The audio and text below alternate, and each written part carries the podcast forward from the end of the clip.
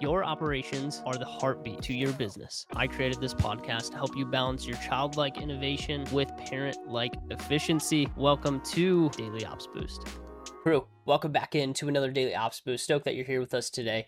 Wanted to talk to you on cutting clients because at a s- certain point in time, this is essential and this is necessary, especially as you start growing, as you start to grab some of that traction. You're going to start to notice that you're going to increase your price points, right? And, and as you move north in, in revenue, you're going to say, well, I think we should probably start charging more for this. But you're going to have current clients that are on the old pricing or the grandfather pricing, as a lot of us uh, kind of talk about, right? And when you have someone that's on grandfathered price points, as the organization grows, those clients tend to become less and less profitable because you're starting to bring on team, you're starting to have more overhead operating expenses, and you need the ability to be able to cut almost the bottom ten percent of your clients and be able to replace them as you get lead gen figured out, as you start to build a sales system that has a little higher velocity and a little bit more traction. You need to be able to cut the bottom clients out so you can replace them with some of those higher paying clients, the ones that will actually provide the margin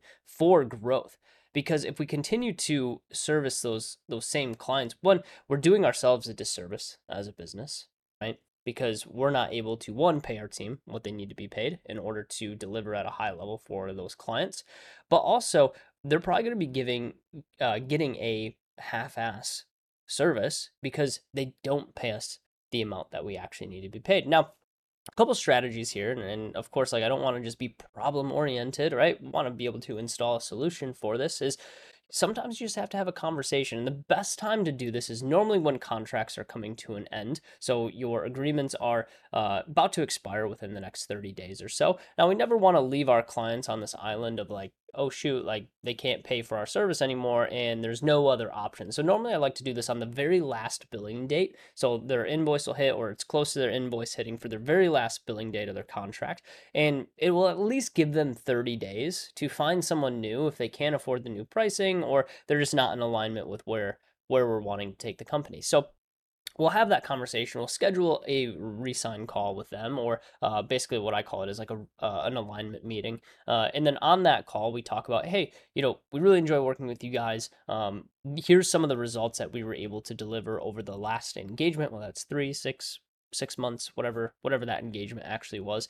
So be able to show some of those results, and then be able to go back to the drawing board and say, hey, you know, we're kind of moving into a new season with business. And so for the next six months, if you guys want to continue with us, it's going to be for this long. So six months, nine months, twelve months, whatever you guys kind of pitch on as far as continuation goes. Okay. That part probably won't change too much, uh, but it's going to move to this price point for the same service. How does that sound to you guys?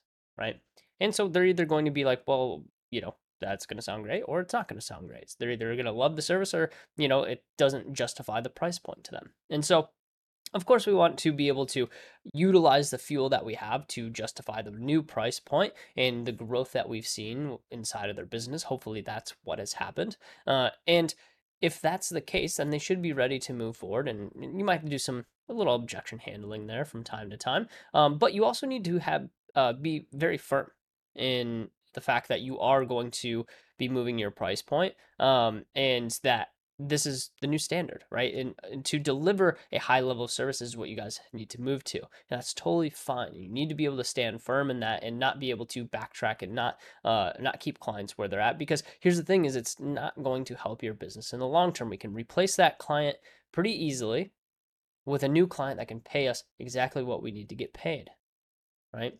And this is how you continue to, to grow and scale out your infrastructure that is actually going to be profitable, because this is what we see is like people will like grandfather people in for eternity, right? For the entire uh, life cycle of that client.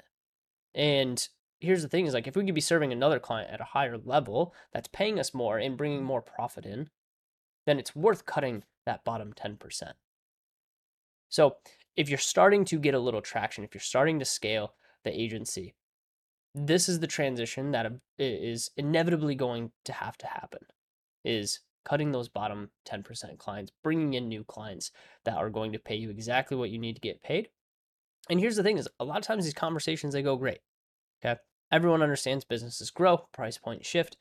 that is something normal. And if we give them enough time, if we give them a good thirty days to either sit on it and think on it, or to be able to go and find a new agency, we're going to leave that client on usually the best terms possible. The last thing we want to do is do this, you know, five days before the contract is up. And we're like, oh yeah, like, by the way, we're doing a price hike, right? Because it is difficult to uproot a marketing system that you put in place and move it to another agency. That's not an easy task to do.